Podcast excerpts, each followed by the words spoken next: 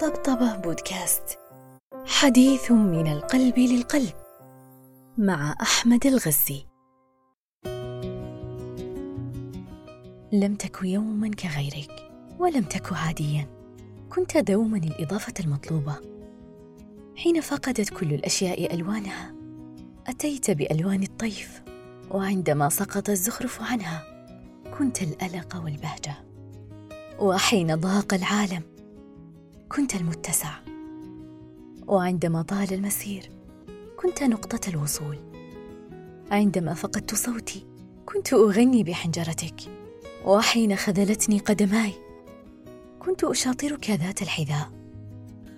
وحين ارتد بصري كنت البصيرة. وحين جف ريقي نبعت المياه من بين أصابعك. وحين ضاقت ذات يدي كنت الفرج والتيسير. عندما تأرجحت اتكأت عليك. وحين يئست استمديت الأمل منك. وحين تركت اكتفيت بك. وحين كسرت تجمعت فيك. أنت الأنيس في الوحدة والصاحب في الوحشة واليقين حال الدهشة والثبات في المحنة وبصيص النور في العتمة.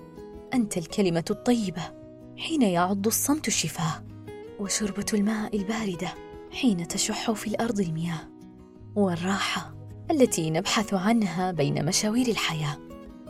أنت القطعة الناقصة في كل شيء البسمة في مجلس عزاء والهدوء حال التخاصم والطمأنينة في موقف فزع والقرب عند التنائي والعناق في موقف فراق.